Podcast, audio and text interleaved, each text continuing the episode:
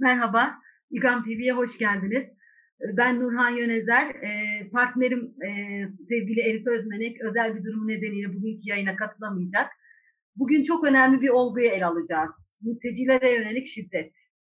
Evet, şimdi Türkiye en fazla mülteci barındıran ülke ve bu gerçekliğe yaşamak zorundayız. Savaşta, ölümden kaçan insanların geldikleri ülkede insan haklarına saygılı bir düzende yaşamaları gıdaya, sağlığa, eğitime, istihdama erişmelerinde bir sorun yaşamamaları gerekiyor. Bu en önemli ilkemiz olması gerekiyor. E, bu da sosyoekonomik olarak yaşanan değişimlere göre yeni sistemler kurmak demek. Türkiye bu konuda çaba sarf ediyor. Evet gerçek. Bir gerçek de Suriyeliler Barometresi'nde 2019 Suriyeliler Barometresi çalışmasında belirtildiği gibi mülteciler artık geri dönme istekleri giderek azalarak e, Türkiye'de yaşamaya devam ediyorlar. Yani Türkiye'de yepyeni bir hayat kurmaya e, geçen yıllardakine göre daha istekliler ve Suriyelilerin Türkiye'deki kalıcılık eğilimleri gittikçe güçleniyor. Fakat bir arada barış içinde yaşama konusunda bir koşul da ev sahibi ülkenin yaklaşımları, vatandaşlarının yaklaşımları. Ne yazık ki bu noktada mültecilere yönelik şiddet eylemleriyle karşılaşıyoruz ve hatta mülteci cinayetleri ile.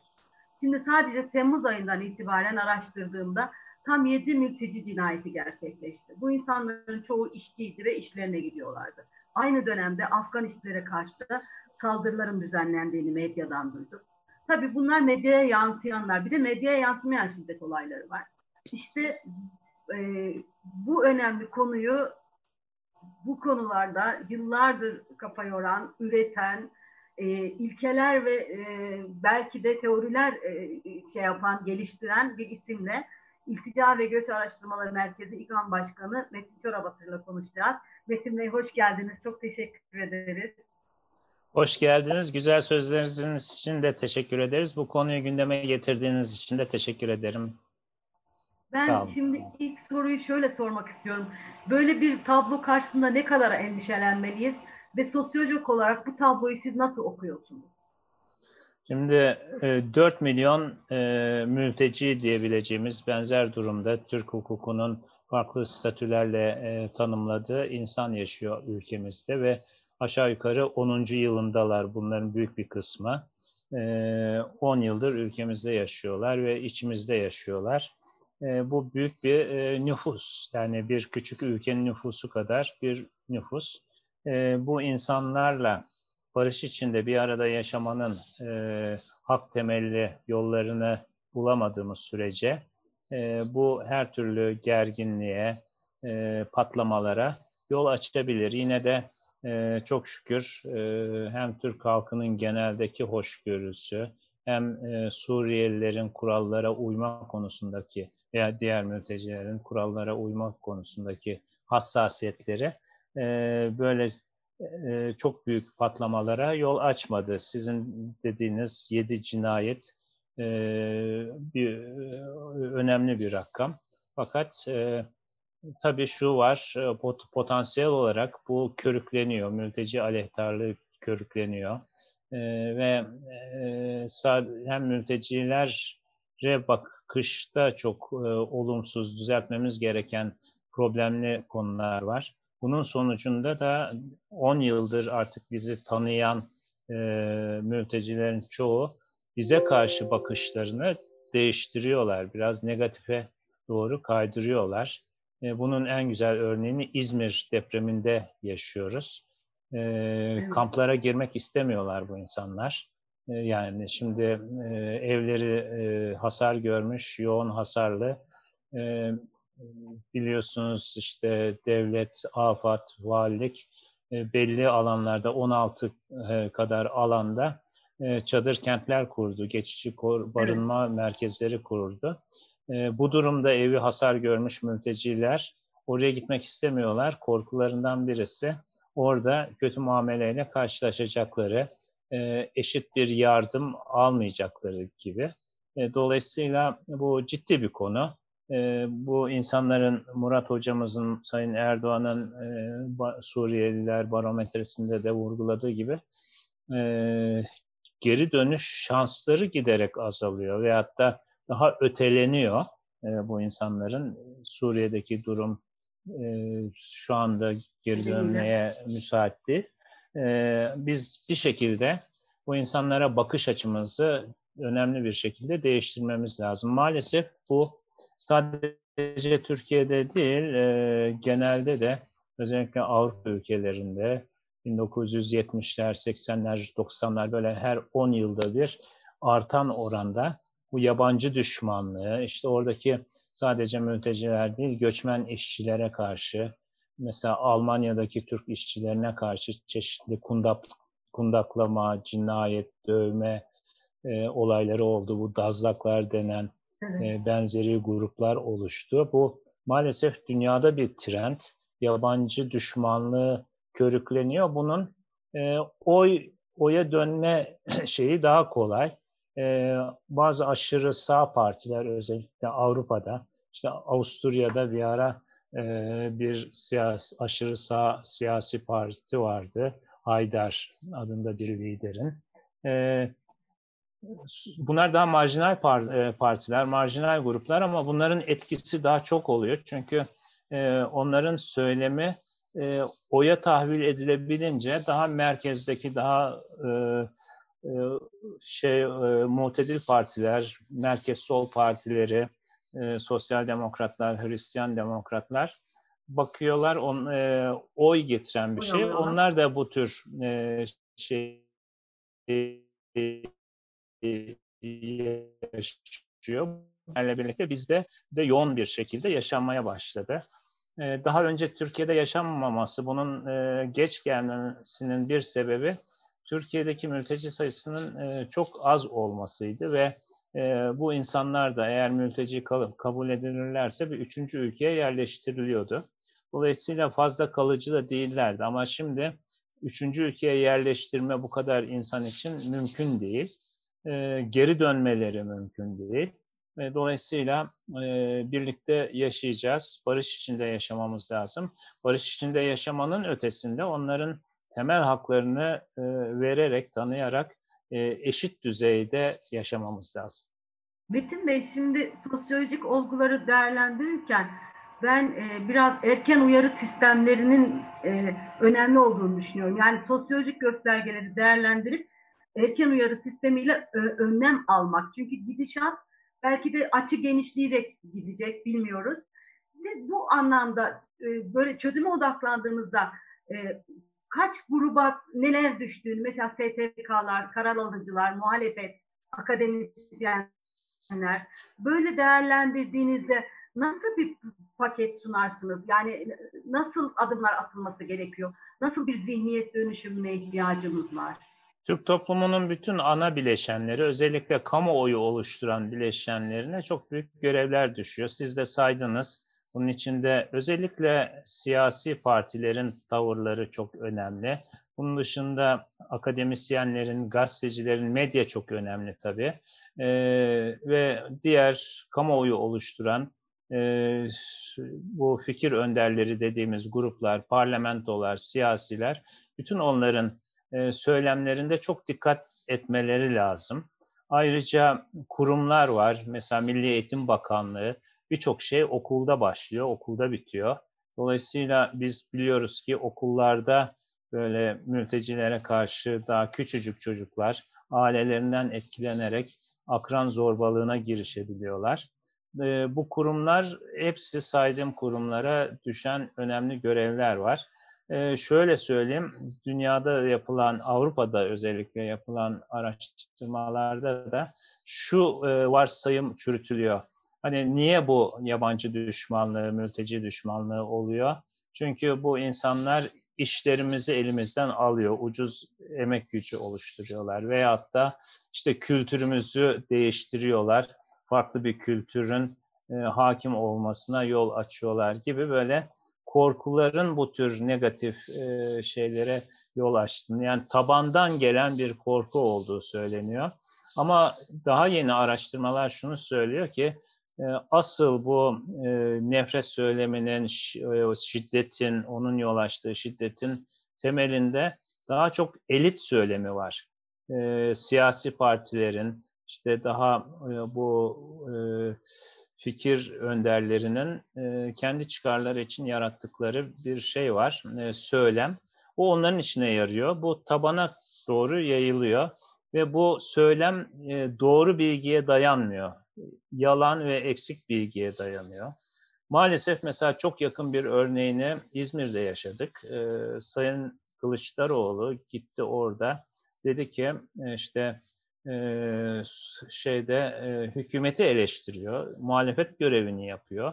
Ama şunu diyebilirdi, işte yeteri kadar kaynak aktarılmıyor depremzedelere vesaire, daha iyisi yapılmalı, daha koordineli yapılması. Bunu demeden şu mukayeseyi yapıyor. Bütün kaynaklar Suriyelilere gidiyor, e, depremzedelere burada hiçbir şey gelmiyor. Bu buna benzer söylemler çok tehlikeli. Bu sefer şunu görüyoruz, bunun etkisiyle e, kamplara bazen insanlar, e, mülteci grupları alınmıyor. Onların da evleri e, hasar görmüş, gidemiyorlar. E, dolayısıyla niye gidemiyorsunuz diyoruz. E, tehlikedesiniz, eviniz yıkılacak en ufak bir artçı e, şeyde. Orada e, kötü muamele göreceğimize inanıyoruz diyorlar. E, ikincisi, e, bütün bunlar kademe kademe. Yani sadece sizin e, çok acı bir şekilde e, bir örnek verdiniz. İşte cinayetler işleniyor. Yani kavga, öfke, nefret ama e, derece derece bunun farklı ortaya çıkış yolları var. Mesela e, söylemimizde Suriyeliler eve dönsünden tutun daha yumuşak ama negatif bir tavırdan e, Suriyelere yardım yapılmasın e, ne kadar giden, e, Suriyelileri hep hedef alan, hep e, başarısızlıklarda veyahut da yaşadığımız sorunlarda Suriyelileri bir şekilde e, hedef gösteren açıklamalar maalesef e, e, bu tür şeyleri e, daha tabanda işte iki araba çarpıştığı zaman veyahut da bir basit bir anlaşmazlık hemen şiddete dönüyor ve e, Suriyeliler bunun daha çok mağduru oluyorlar. Dolayısıyla e, şey çok önemli. E, bunun kaynağı e, nedir? Bu korkulardan çok yaşanan, e, birebir e, karşılaşılan Suriyelilerle ve yaşanan kötü tecrübelerden çok bir söylem, yanlış bilgiye dayalı. Hep biliyoruz işte söylemlerde, medyada, e, ve diğer e, sosyal medyada olsun, ana akım medyada sık sık görüyoruz. E, mesela benim çocuğum üniversiteye girerken e, o kadar çalışıyor, açıkta kalıyor. Mültecilere e, tamamen kapılar açık. Veyahut da hükümet e, onlara maaş veriyor. E, her ay gidip e, kartlarıyla maaş çekiyorlar gibi e, birçok doğru olmayan, hakikati yansıtmayan söylemlerin üzerine bir nefret söylemi yaratılıyor. Bu da kamuoyunda bir karşılık buluyor. Bunun bir başka güzel örneği geçen sefer yapılan yerel seçimlerde yaşandı. İşte büyük şehirlerde muhalefet partilerinin özellikle bu Suriyelileri geri göndereceğiz söylemi bir noktada iktidar da bu Avrupa bir Avrupa'daki örneklerde olduğu gibi iktidarın da söylemini değiştirmeye yol açtı. Onlar da e, geri göndereceğiz, gidecekler demeye başladı. E, bütün bunların sonucunda bunun arkasından Covid e, e, pandemisi ortaya çıktı. Şunu gördük. E, Türk halkına kamuoyu, e, devlet olsun, belediyeler olsun işte maske dağıtmaktan, gıda yardımı yapmaktan tutun başka yardımlara kadar yardımlar yapıldı. Ama mülteciler bu yardımlardan hemen hemen hiçbir şey almadılar. Yani ayrımcılık yapılıyor. Bu nefret söylemi şiddete varmasa da ciddi ayrımcılıklara yol açabiliyor. Bu insanlar mağdur oluyorlar ve bu insanların Türk halkına, bizlere karşı bakışları da değişebiliyor. Oysa güzel örnekler var, yaşanan örnekler var, belli projeler var ve hatta e, mültecilerin kendi yetenekleriyle kendisini zor da olsa kabul ettirdiği vakalar var. E, bizim çalıştığımız çok değerli mülteciler, üniversitelerde şu anda 33 bin üniversite öğrencisi Türk üniversitelerinde okuyor. Bunların burslarını devlet değil dış kaynaklardan alıyoruz.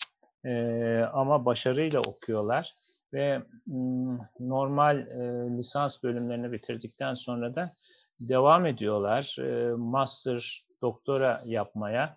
Hep hayatlarını e, ve kendi toplumlarını ve içinde yaşadıkları toplumu daha ileriye götürecek e, çabalar içindeler. Bunların anlatılması lazım. İşte bir e, stereotip diyebileceğimiz e, şeyler, manzaralar çıkartılıyor.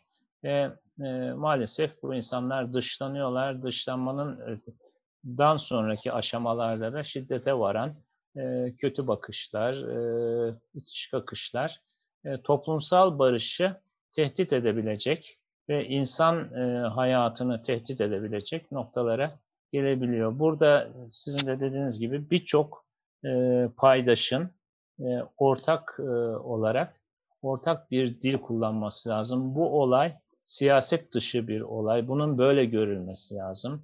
Ucuz siyasette e, sapılmaması lazım.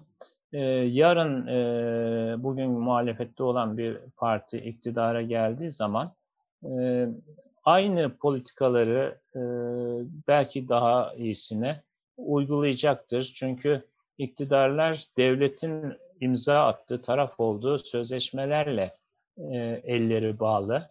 E, Türkiye 1951 Cenevre Sözleşmesi'ne taraf, kendi iç hukukunu ona göre uyarladı ve onun belli ilkeleri var. E, siz e, mültecileri hala hayatları tehlikede bulunan bölgeleri geri gönderemezsiniz. Bu uluslararası hukukun en önemli temel olmazsa olmaz e, şeyi, e, kuralı. Dolayısıyla e, burada özellikle e, bu e, fikir üreten elit e, kesimlerin kendi aralarındaki siyasi çekişmelere bu konuyu alet etmemeleri lazım.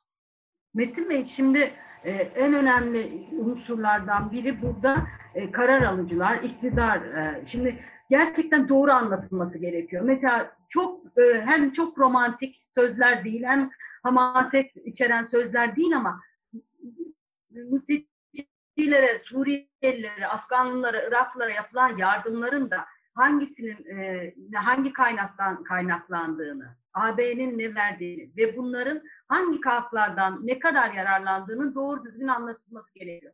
Ama şu ana kadar öyle bir net anlatımlar görmüyoruz. Ve bu konuda bir sürü görüş var. Bu görüşlerden biri de yabancılara yönelik bir ayrı bir bakanlık örgütlenmesi, bakanlık kurulması. Siz bu konuda ne düşünüyorsunuz? Çok merak ediyorum. Mülteciyle yönelik bakanlık kurulmasıyla ilgili. Ya bakanlık koordinasyon açısından yararlı olur elbette ama bakanlığın da çok iyi düşünülmesi lazım. Elimizde bir Göç İdaresi Genel Müdürlüğü var. Bu 2013'teki yasayla kuruldu. Kuruluşunu 2014'te önemli ölçüde tamamladı. Kendisine verilen görevi, yasanın verdiği görevi elinden geldiği kadar yapıyor. Ama buradaki sorun şu, Göç İdaresi Genel Müdürlüğü ve Yabancılar ve Uluslararası Koruma Yasası çok dar bir perspektifle hazırlandı. Ee, daha çok koruma dediğimiz işte mülteci statüsünün belirlenmesiyle ilgili e, önemli prosedürleri e, getirdi. Ancak e, coğrafi kısıtlamayı devam ettirdiği için onun temelindeki varsayım ve e, bu mültecilerin Türkiye'ye gelen Avrupa dışından gelmiş mültecilerin e, her zaman olduğu gibi 2011 öncesinde olduğu gibi e, peyderpey üçüncü ülkelere Birleşmiş Milletler tarafından gönderileceği varsayımıydı. Dolayısıyla Türkiye'deki bu hukukun içinde e, entegrasyon kavramı yok. Yasada sosyal uyum kavramı getiriliyor. O farklı bir şey. O e, mültecilerin işte e, becerilerinin arttırılması, geri döndüklerinde ülkelerine yardım ed- e, e, katkıda bulunmalarını falan öğreten ve burada da biraz barış içinde yaşamayı öngören unsurları içeriyor. Ama entegrasyon olayı Farklı. bir olay. E, bu toplumda, e, bulundukları toplumda genel haklarına sahip olarak hay- ayakları üzerinde e, durmaya başlamalarını öngörüyor entegrasyon dediğimiz olay. Şimdi bakanlık olayında bunu yapacak bir bakanlığın getirilmesi, oluşturulması lazım. Ama göç idaresi dediğim gibi daha çok böyle daha dar anlamlı bir mülteci hukuki koruma, sınır dışı etme, mülteci statüsünün belirlenmesi konularına odaklanan bir mentaliteyle kuruldu. Çünkü o zaman Türkiye'nin sorunu oydu ve Avrupa Birliği giriş sürecinde de Avrupa Birliği bütün bu süreçleri, e, mülteci statüsü belirleme e, prosedürlerini kendi standartlarına göre Türkiye'nin ayarlamasını istiyordu. Kanun yapıcı e, buna odaklandı. E, entegrasyon kısmı tamamen boş kaldı. Şimdi bir bakanlık kurulursa, bu bakanlığın göç idaresinin ne altına mı alacak, onun patronu mu olacak, yoksa tamamen ayrı bir birim olarak e, entegrasyona mı e, odaklanacak? Şimdi e, bunun için bir yasa, yani mevcut yabancılar ve uluslararası koruma yasasının değişmesi lazım. E, mevcut yasayla siz isterseniz e, yeni bir bakanlık kurun, isterseniz direkt olarak en üst siyasi yetkiliyi bu işin başına getirin. E, yasası olmazsa, yani entegrasyonu kabul etmezseniz e, yine çok sınırlı bir yetki alanı içinde kalacaktır. E, bence e, bakanlık ancak e, çok genel bütün Türkiye'nin sığınma sistemine e, 1900 e, 2013 tarihli YUK dediğimiz Yabancılar ve Uluslararası Koruma Yasasını gözden geçiren bir e, yaklaşımdan sonra o yasayı entegrasyonu da içerecek coğrafi e, sınırlamayı kaldırmış bir e, yaklaşımla yapılan bir yasandan sonra o yasanın e, yürütülmesinden sorumlu bir bakanlık haline getirilmesi lazım. Birçok ülkede, e, Avrupa ülkelerinde e, göç bakanlıkları, e, sığınmayla ilgili e, bakanlıklar oluyor. Şimdi biz tabii Türkiye'nin sorunu şeyler olduğu için daha çok e, mülteciler, görmediğimiz başka sorunlar da var. E, daha şeyde kalan, gölgede kalan bir göç olayı var. Bunun bir yasa dışı düzensiz göç boyutu var. Bir de Türkiye'nin e, yasal göç politikaları da yeteri kadar oturmuş değil. Yani e, en son bazı e, düzenlemeler yapıldı. İşte mavi kart gibi e, uygulamalarla beyin olarak e, entelektüel insanları Türkiye'ye getirecek, yabancıları getirecek, uzun süreli ikamet verecek düzenlemeler e, düşünülüyor. Ama e, hala bir e, böyle kapsayıcı bir e, o konuda da yasa yok.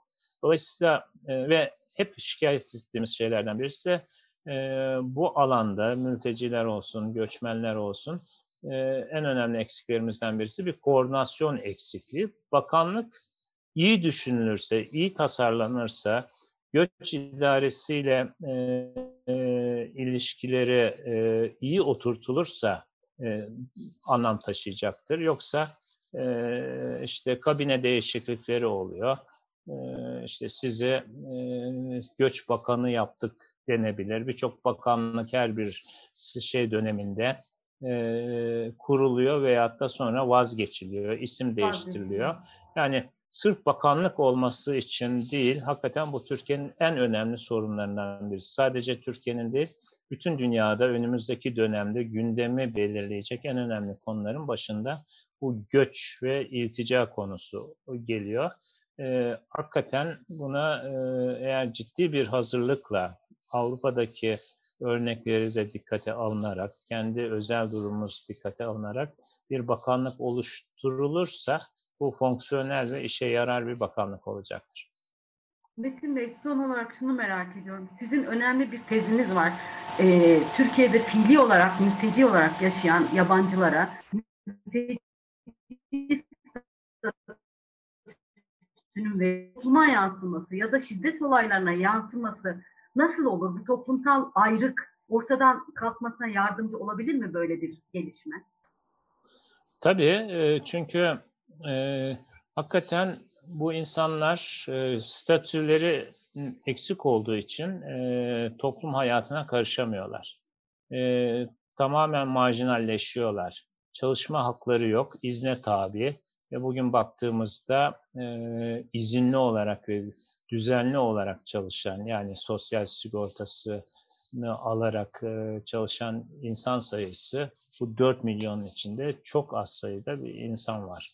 E, onun dışında e, şunu söyleyeyim, bir yasa olursa ve bu yasa uluslararası standartlarda ve e, bu statü olayını e, çözmüş olan bir yasa olursa e, bu kötü niyetli, provokatör e, söylemin e, önü bir ölçüde alınmış olacaktır. E, şöyle söyleyeyim, bu e, Mesela Suriyeliler niye geldi? E, Suriyelilere karşı olan kesimlerde şu söylem vardı en başından beri.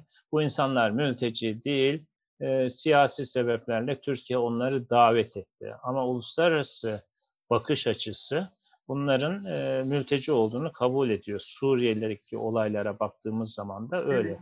Türkiye'nin onları almama, sınırda tutma lüksü yoktu, şansı yoktu.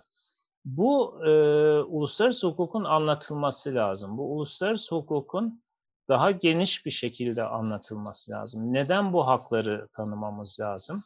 Bir kere bu bizim bir sorumluluğumuz, sorumluluğumuz. Bunun algılanması lazım ki kanun olursa, e, kanun genişletilmiş bir şekilde uygulanırsa e, veya değiştirilirse e, halk bunu daha iyi anlayacaktır. Bu kanuni bir hükümlülük. Bu kanuni hükümlülük Türkiye'nin uluslararası hükümlülüklerinden kaynaklanan bir e, hükümlülüktür. Ayrıca pratikte de Türkiye'nin ve kamunun yararına bir şeydir. Çünkü bütün bu kurallar, uluslararası kurallar da e, benzer tecrübeleri daha önce yaşamış olan Birinci Dünya Savaşı, İkinci Dünya Savaşı'ndan sonraki periyotlarda, e, dönemlerde Avrupa'nın özellikle tecrübesinden kaynaklanan bir takım çözümleri evet. içeriyor bu statü. E, insanları eğer geri dönemeyecekse, e, başka bir çözüm yoksa bir üçüncü ülkeye gitme şeklinde, kendi ülkenizde yavaş yavaş toplum içinde eriteceksiniz. E, kendi kültürünü tabii devam ettirebilecek öyle asimilasyon anlamında değil ama entegrasyon dediğimiz e, hak temelli haklara ve statüye sahip Hak insanlar olarak. Öyle değil, tabii, değil mi? Tabii, Meclis tabii. 51 Cenevre Sözleşmesi kesinlikle 51 Cenevre Sözleşmesi'ne baktığımız zaman e, ikinci madde genel hükümlerde e, sorumluluklarından bahseder, yasalara uymalarını ister sığındıkları ülkede. E, üçüncü madde e, ayrımcılığı kesinlikle dışlar. E, 4 milyon insana siz 10 yıldır hiçbir hak vermezseniz veya haklarını çok sınırlı tutarsanız e, burada zaten tanım itibariyle bir ayrımcılığa gidiyorsunuz. E, daha sonra çıkan, gelişen insan hakları hukuku da herkesin eşitliğini, e, çalışma özgürlüğünü, eğitim özgürlüğünü, diğer hizmetlere erişim özgürlüklerini eşit olarak tanıyor. Herkesin bir birey olarak insan haklarının özünde bireyin temel, vazgeçilmez hakları oluyor. Bu statüsten bağımsız olarak isterseniz mülteci olun, isterseniz göçmen olun, e, bir insan olarak vazgeçilmez haklarınız var.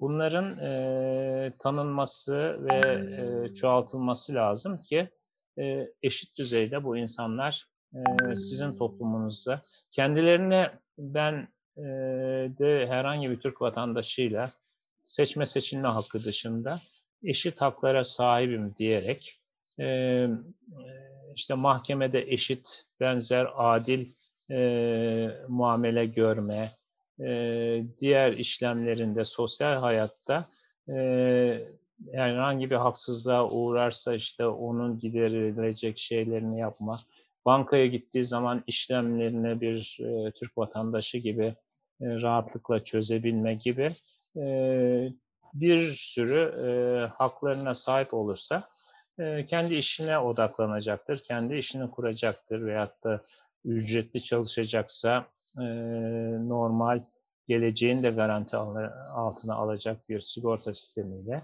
o da e, çalışacaktır. E, dolayısıyla statü çok önemli.